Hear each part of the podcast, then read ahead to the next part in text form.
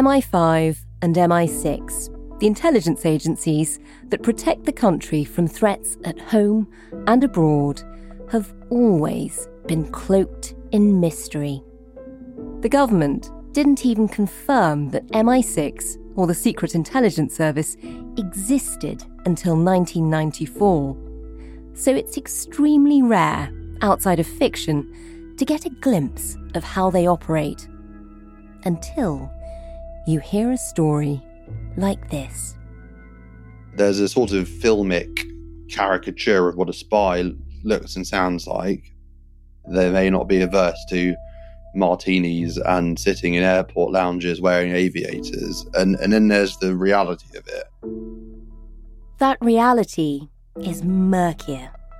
Today's story, which involves scenes of extreme violence that might not be suitable for all listeners, only came to light because of the death of a child.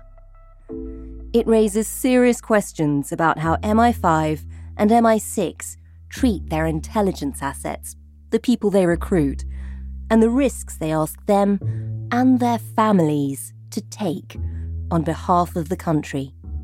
It's such a crazy world to report on. I mean, you are in a hall of mirrors where you know that literally every person involved was trained in lies, deceit, and deception.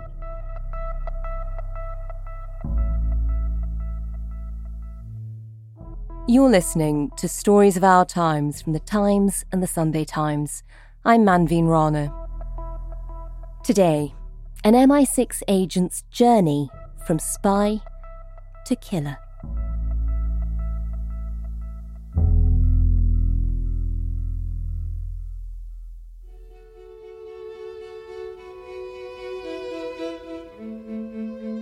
My name's Gabriel Pogrund. I'm the Whitehall editor at the Sunday Times. And Gabriel, your latest story, this astonishing investigation you've done, just give us a sense for you why this story is so significant. So, at its heart, this is the story of the tragic and unnecessary torture and subsequent death of a British child. But it's also about so much more it's about Britain's response to the war on terror, its complicated relationship with its Muslim communities, the way that we think about mental health, and possibly above all, the culture and conduct of MI5 and 6, these institutions sealed off from scrutiny and granted extraordinary powers, in principle, to protect the British public from harm.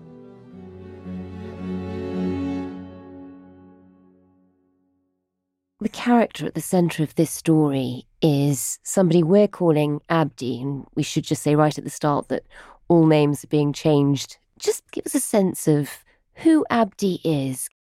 We often think about the people recruited by MI5 and 6 as Cambridge grads who studied Russian and English and got a tap on the shoulder, but this guy is very different. I mean, the reality of it is that the people that are useful to these agencies are often people that are pretty complicated. He was born and raised in England to Pakistani parents who'd moved to Britain in the 70s.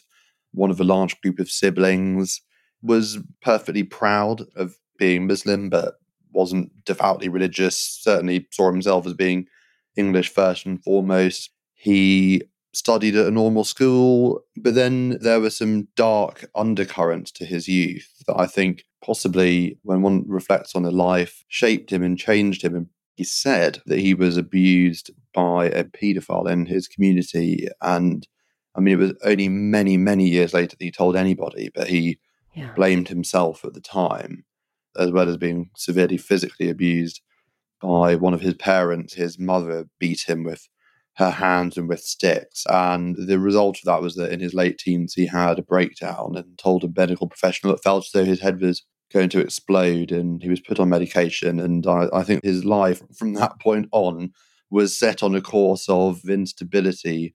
He obtained a criminal record in his early 20s for trying to use a stolen credit card, received five separate convictions for what he did. He had very few friends actually the services themselves observed that he basically didn't have any any kind of meaningful relationships. And for Abdi, his life just gets more complicated, particularly after he gets married. Just talk us through that. Take us through the circumstances of his wedding.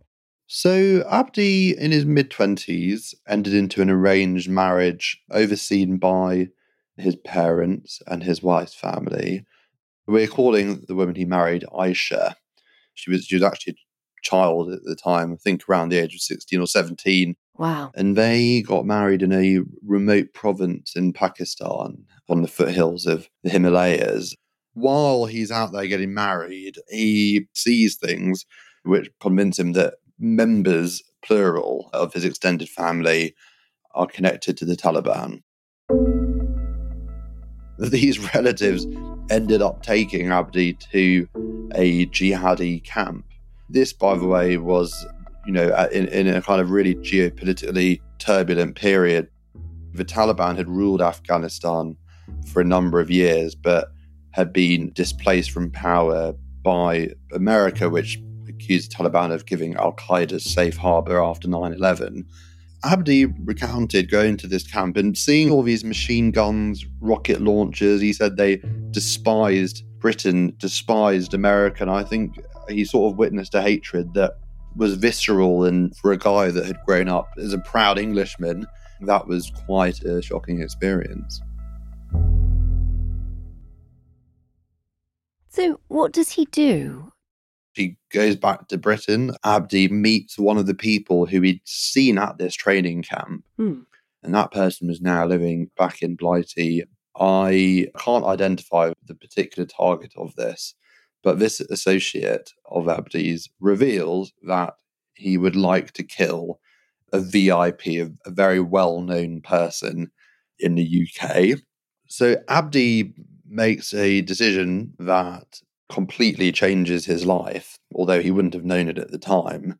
But he anonymously contacted anti terrorism police. He gave them details of what he'd heard, what he'd seen.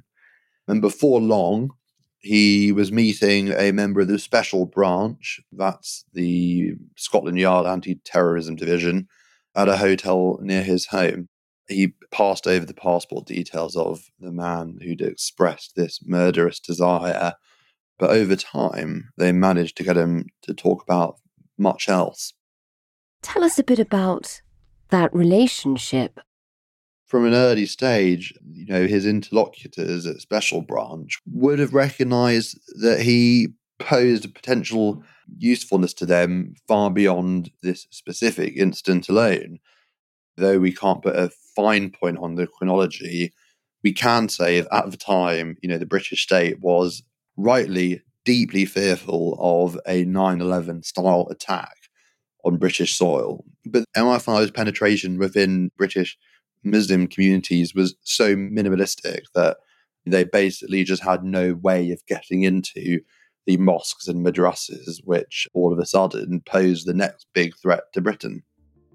One MI5 agent has since said that they considered blacking up the staff they did have I mean, that sounds like it would have gone catastrophically wrong, but suddenly here they are presented with a patriotic British Pakistani man who's come to them with valuable information. Presumably, they jump on this as an opportunity. They do. And I mean, the information we have suggests that Abdi was reluctant at first, but in due course agreed to travel to cities posing as a worshipper and spying on, on mosques which had been earmarked as at risk of Islamism. And they also tasked him with undercover once again, gathering intelligence on groups with potential ties to Al Qaeda.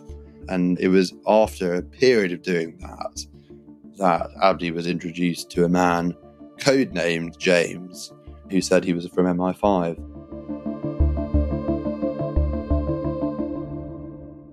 So this is now the security services contacting him. Presumably, I mean, is this a recruitment thing? Do they want him to be an agent? That's exactly right. MI5 approach him. He agrees to do bits and bobs for them. They start actually giving him envelopes of cash, starting at 500 quid a month and steadily growing in value. I mean, the people around Abdi were bewildered by the money he was suddenly receiving. People thought he might even be a fraudster, but he basically was um, taking cash handouts to get on the inside of groups which were keeping police and MI5 up at night. Yeah. And having having done that, having helped MI5 try and find potential threats here around the country, suddenly things shift a gear again. Tell us what, what happened. He'd proven himself, and at some point, MI5 and 6 must have had a word with each other, and MI6 suddenly steps forward and asks Abdi if he might be prepared to do some work overseas. Their core objective was for him to infiltrate Waziristan, this kind of mountainous area between Pakistan and Afghanistan. The West believed that this area was where Osama bin Laden might have been hiding, and it was used as a staging ground by Al Qaeda to wage terror in the region and elsewhere. And they essentially wanted to see if Abdi could get on the inside and give them information about what these people were plotting. And at this stage, you know, as you said, they know that he doesn't have many friends. Do they know about the sort of traumas he's had? I mean, is there any kind of psychological assessment before he's sent out somewhere as dangerous as Waziristan?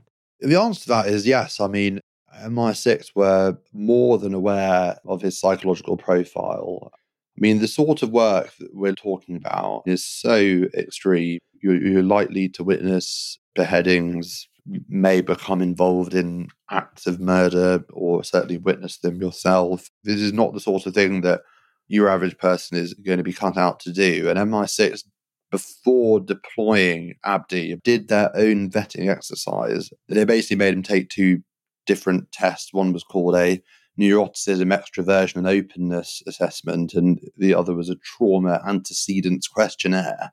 The psychologist who undertook this assessment subsequently wrote on emotional instability, he, Abdi, scored as high as it is possible to score. I have not seen this score on any NEO test I have given. And this psychologist continued by observing that in certain traits, Abdi had more in common with a psychotic person than an average member of the population. And yet they do continue with the idea of the mission. What sort of training does he get to be able to cope with what he's about to see? So, notwithstanding these pretty troubling results, they proceed to send Abdi to a secret UK military base, which kind of masqueraded as a mock jihadi camp I can't say exactly where it was, but it was in a Muslim majority country which is allied to Britain. And it, it was run by special forces and was so shockingly realistic. Abdi said it was unbelievable. He learned to drive a 4x4, was taught how to assemble a Kalashnikov, how to become friends with people he hadn't met, how to fade into the background. He was given lessons on martial arts. I mean, essentially, a bit of a survival course for the conditions he was likely to encounter in Waziristan. And part of this is almost a test, I suppose, to see if he's ready. That's right. And I mean, there are more tests to come. And he actually um, reluctantly agrees to the idea of being deployed and beforehand goes for a long walk in the English countryside with one of his handlers and I, I, think the word I would use to describe it, based on the information I have, is that it was a pretty tender occasion. I mean, this handler told Abdi what was about to happen would change his life forever. And that they were immensely grateful for everything he'd agreed to do. And and as they're ambling across these chalky hills out of nowhere, a group of men wearing balaclavas ambushed Abdi tied him up and hurled him into the back of a van, uh, which was a simulated kidnapping exercise. And they were screaming at Abdi.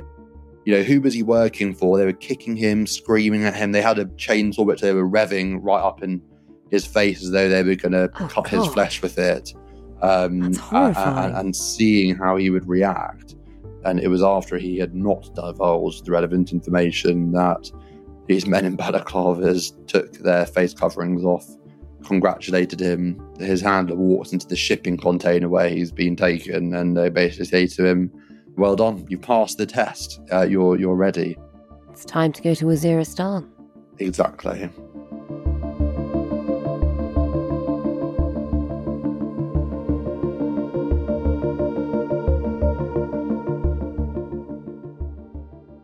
Coming up, Abdi faces his most dangerous mission yet, one which would follow him home. That's in just a moment.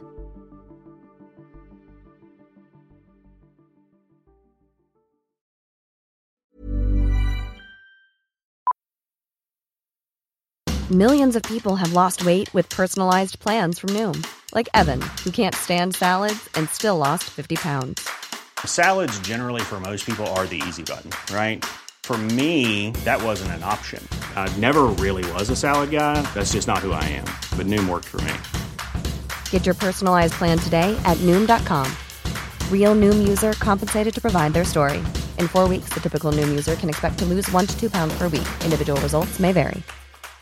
Life is full of awesome what ifs, and some not so much, like unexpected medical costs. That's why United Healthcare provides Health Protector Guard fixed indemnity insurance plans to supplement your primary plan and help manage out of pocket costs. Learn more at uhone.com. If you thought the only way to get a more defined jawline with natural looking results was through surgery, think again. Juvederm Volux XC is a non surgical injectable gel filler that improves moderate to severe loss of jawline definition and can help you achieve natural looking results with little downtime. Even better, this improved definition lasts up to one year with optimal treatment. No maintenance required. Improve jawline definition for a smooth, sculpted look with Juvederm Volux XC. For important safety information and to find a licensed specialist, visit juvederm.com. That's J U V E D E R M.com. Not for people with severe allergic reactions, allergies to lidocaine, or the proteins used in Juvederm. Common side effects include injection site redness, swelling, pain, tenderness, firmness, lumps, bumps, bruising, discoloration, or itching. There's a risk of unintentional injection into a blood vessel, which can cause vision abnormalities, blindness, stroke, temporary scabs, or scarring. Talk to a licensed specialist to find out if it's right for you.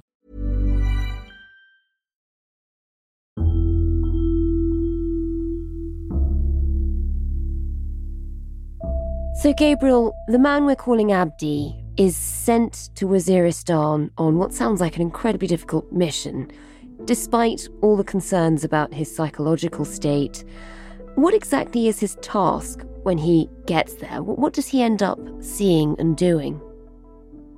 He's essentially sent to infiltrate a jihadi camp with links to the Taliban as well as Al Qaeda and collect potentially valuable information.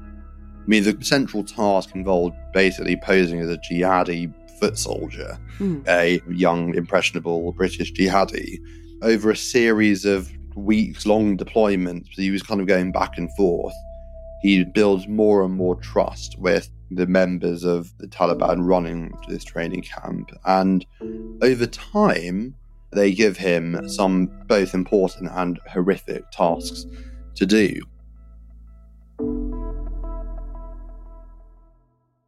Abdi said that his main task was washing and burying the disfigured bodies of Taliban soldiers who'd been killed by drone attacks and Pakistani army soldiers.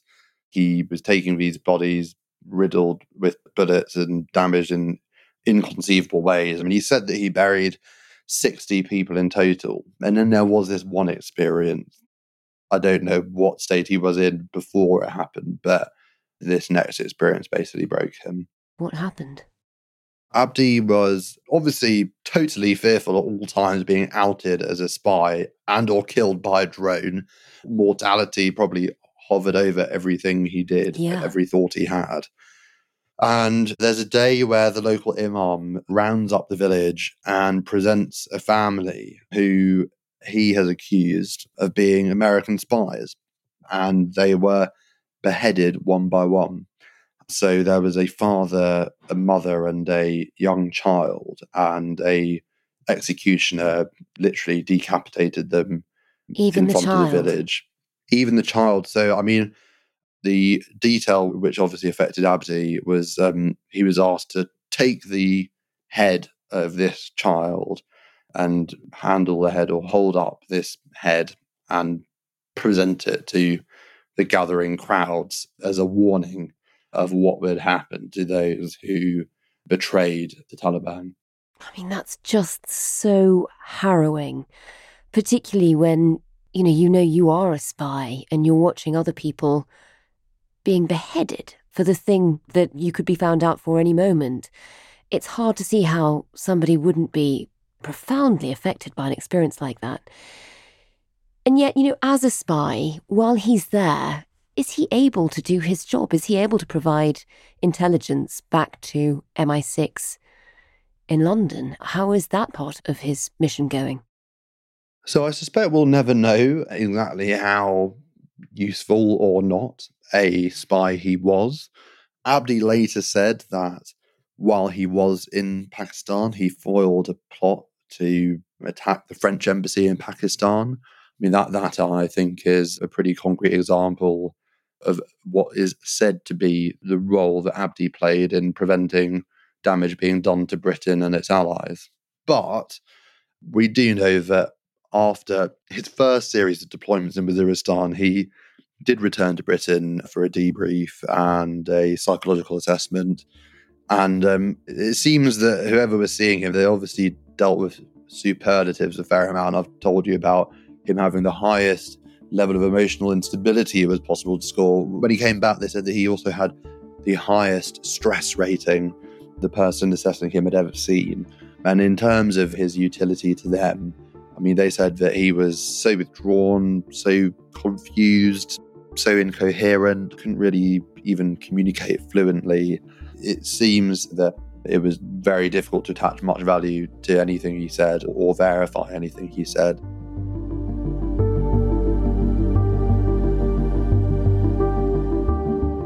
From what you say, he comes back a shell of a man. When he does return, what sort of impact does that have on his family life? Tell us a bit about that. I mean, one um, detail which um, actually predates his MI6 deployment is while working for MI5, Abdi's wife had been sent to a shelter for domestic violence victims.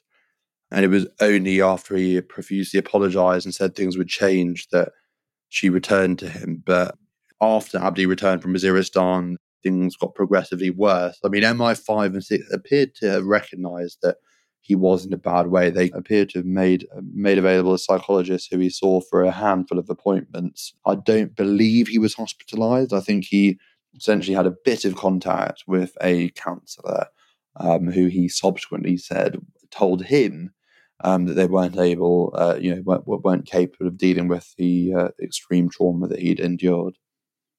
They sent him on a free holiday, but the account we have is that that holiday was with his wife and was a bit of a disaster, they thought, and they became progressively estranged. And by this time, Abdi is also a father. Abdi and Aisha, despite their estrangement, do have a child who we're going to call Noor. Part of what Abdi later characterized as his trauma was he couldn't really be around the cries of children. And there were times where Abdi later said he w- would have these vivid nightmares going back to what happened in Waziristan and wake up realizing that he had hit Noor and had he'd become incredibly and uncontrollably angry. After his return from Waziristan, Aisha noticed that Noor exhibits injuries which appear to be what we would call non accidental and not self inflicted either. And does anybody know that this is happening? Does anybody realize that this child is being injured? There's a question of whether anybody realized this was happening. We have seen evidence showing that Abdi took Noor on one occasion to a hospital run by the NHS, and Noor was given an x ray, and the scan showed that the damage to the child's body went further than the injury that superficially Noor had been taken to hospital to have treated. The NHS staff failed to inquire further in, in any way. And I mean, it actually ended up being Abdi's wife, Aisha, who tried to blow the whistle. We, we Yeah. know that nothing happened as a result of that, and uh, nothing happened as a result of what she did days later, which was called the hotline of the social services of, of, of the local authority in which Abdi and Noor were living. And the social services took notes of what happened. They were aware of the allegations being made. And again, nothing was done. No emergency visit was made. And what happened next was Abdi called 999 and paramedics discovered Noor was covered in injuries from head to toe. And uh, there was a police officer who said that the injuries they witnessed were the worst that they had ever seen. And Abdi, should be said, appeared pretty disengaged with what was going on, pretty um, unaware.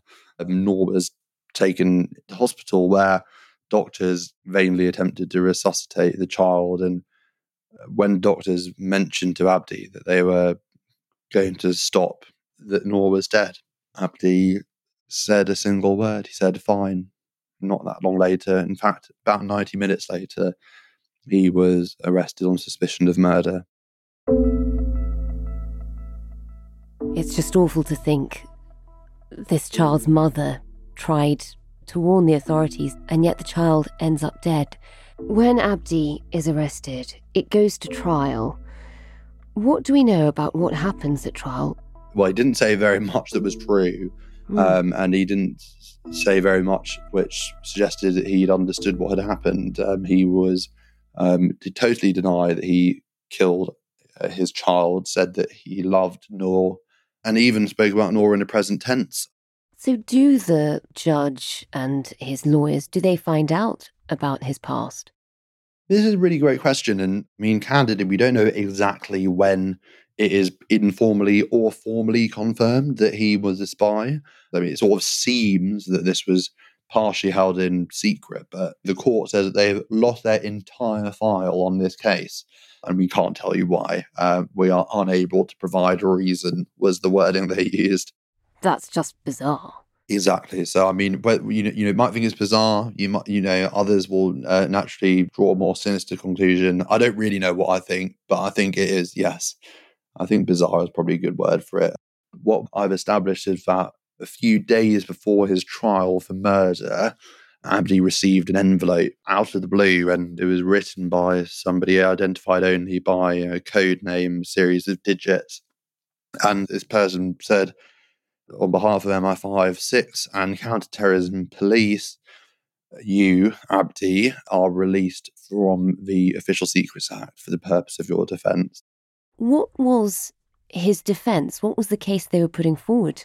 Abdi's defence was that he admitted killing his child. That, in due course, was something that he came to terms with and accepted.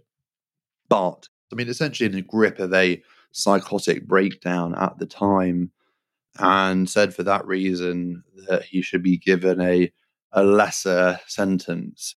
Essentially, what Abdi was asking the jury to consider, but also what the judge was asking to consider was what was this man's state of mind at the time of the killing of his child? And naturally, that's a pretty difficult thing to determine. And it's made even more complicated by the fact that MI5 and 6 were able to withhold stuff which they felt might compromise national security. We don't know we don't know. So we, we don't know what the jury in the trial and the court weren't able to look at in terms of internal assessments about his mental health. The court, for what it's worth, accepted as fact that Abdi was profoundly damaged and traumatized and indeed mentally unwell. Hmm. But the position the jury reached was that he was not unwell enough to explain what had happened and that he could have, should have stopped himself from harming his child, you know, even though he was obviously distressed. And so he was convicted of murder and given a life sentence, which he continues to serve. But one thing that I've seen and which was not uh, made available to anybody at the time is actually two reports. One dated shortly after Abdi's deployment, and then the other produced only weeks before the killing of Noor. And they are from a Pakistani clinic.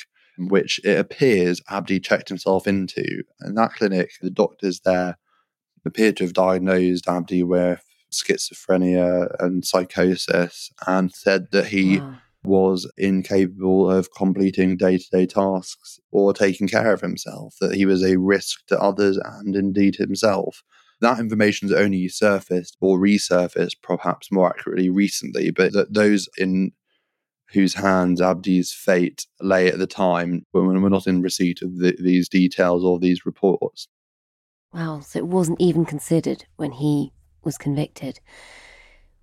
When Abdi ends up behind bars, what do MI5 and MI6 say? What's their reaction to all of this? You know, we have heard them recently talk about wanting to be more open with the public than they have been in the past. How did they talk about this case? You're quite right, uh, Manveen. And it was because of that that I wrote to the heads of both agencies and asked them for their thoughts on what happened. And after a bit of back and forth, I got the absolutely illuminating words. In fact, they didn't even respond. It was the Foreign Office said, in line with our long standing principle, the government does not confirm or deny allegations, assertions, or speculation about the activities of UK intelligence agencies. And that was that. That's all. So, Gabriel, after Abdi is found guilty, the government does actually launch an internal inquiry. Tell us what you know about that. The answer is I, I know a little bit about what I don't know, which is any of, the findings uh, or conclusions that it reached through some pretty uh, diligent and frustrating work under the Freedom of Information Act. I've just about been able to obtain the dates that report was submitted and its length is 42,000 words, 74 pages long.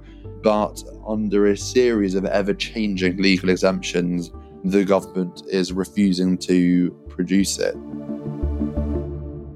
So, I mean, ordinarily, when a child dies, there is accountability in, in no small part to ensure that lessons are learned and that the same thing can't happen again. This probably more than more, or at least as much as any other child murder needs proper lessons to be learned at the top of government, but also on a local level, given what happened at hospital with social services. So, I mean, forget me knowing. I mean, what about local authorities? What about hospitals and all the rest of it? But um, the key detail is whatever useful information is contained in this report, we're not going to see anytime soon. And for Abdi now, how is he? What's happened to him?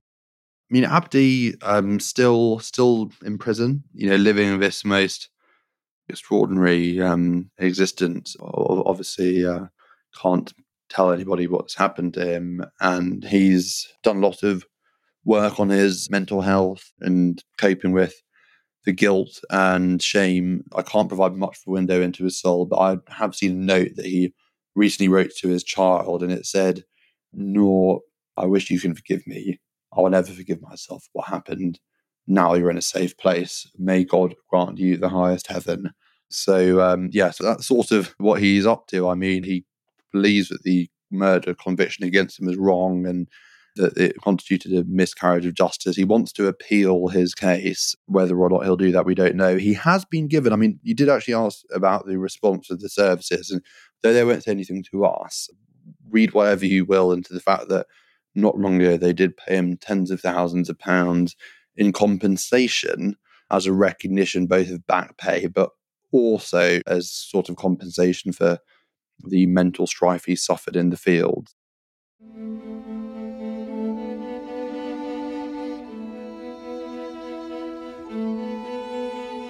And Gabriel, I mean, we, this is a world we very rarely see anything of. You know, I think there's always an understanding that the things that are being done in our name to try to protect us are probably quite murky.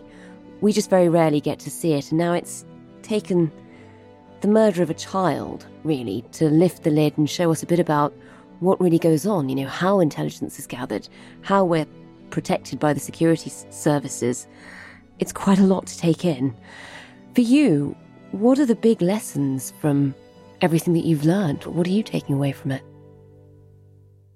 I mean, it is hard to make total or confident moral judgments about these things, but one question I've asked rhetorically, sort of to myself, is if the words the most emotionally unstable person is possible to encounter did not prompt pause or did not result in them saying maybe this chap isn't the right kind of guy to go to Waziristan. I mean, literally, what could? I mean, because it's not like they said Yeah. he's reasonably unstable. They basically said that he was the victim of child abuse. By the time they conducted their assessment, they knew that he'd perpetrated abuse against his own wife and had a breakdown. It is hard, it is hard to understand how that could have not been met with, okay, well, this guy's just not right for that work. Mm. Albeit, perhaps it also illustrates, you know, the very fact that they did proceed with deploying him might be the most forceful and uh, you know vivid illustration possible of just how desperate they were at the time. I can only imagine that that resulted in people taking risks, and uh, I, I suppose this is a very rare story of what happens sometimes when you take those risks. To this day, there's no mechanism to force them to reckon with what happened with Abdi, and I, I can't imagine there will be anytime soon.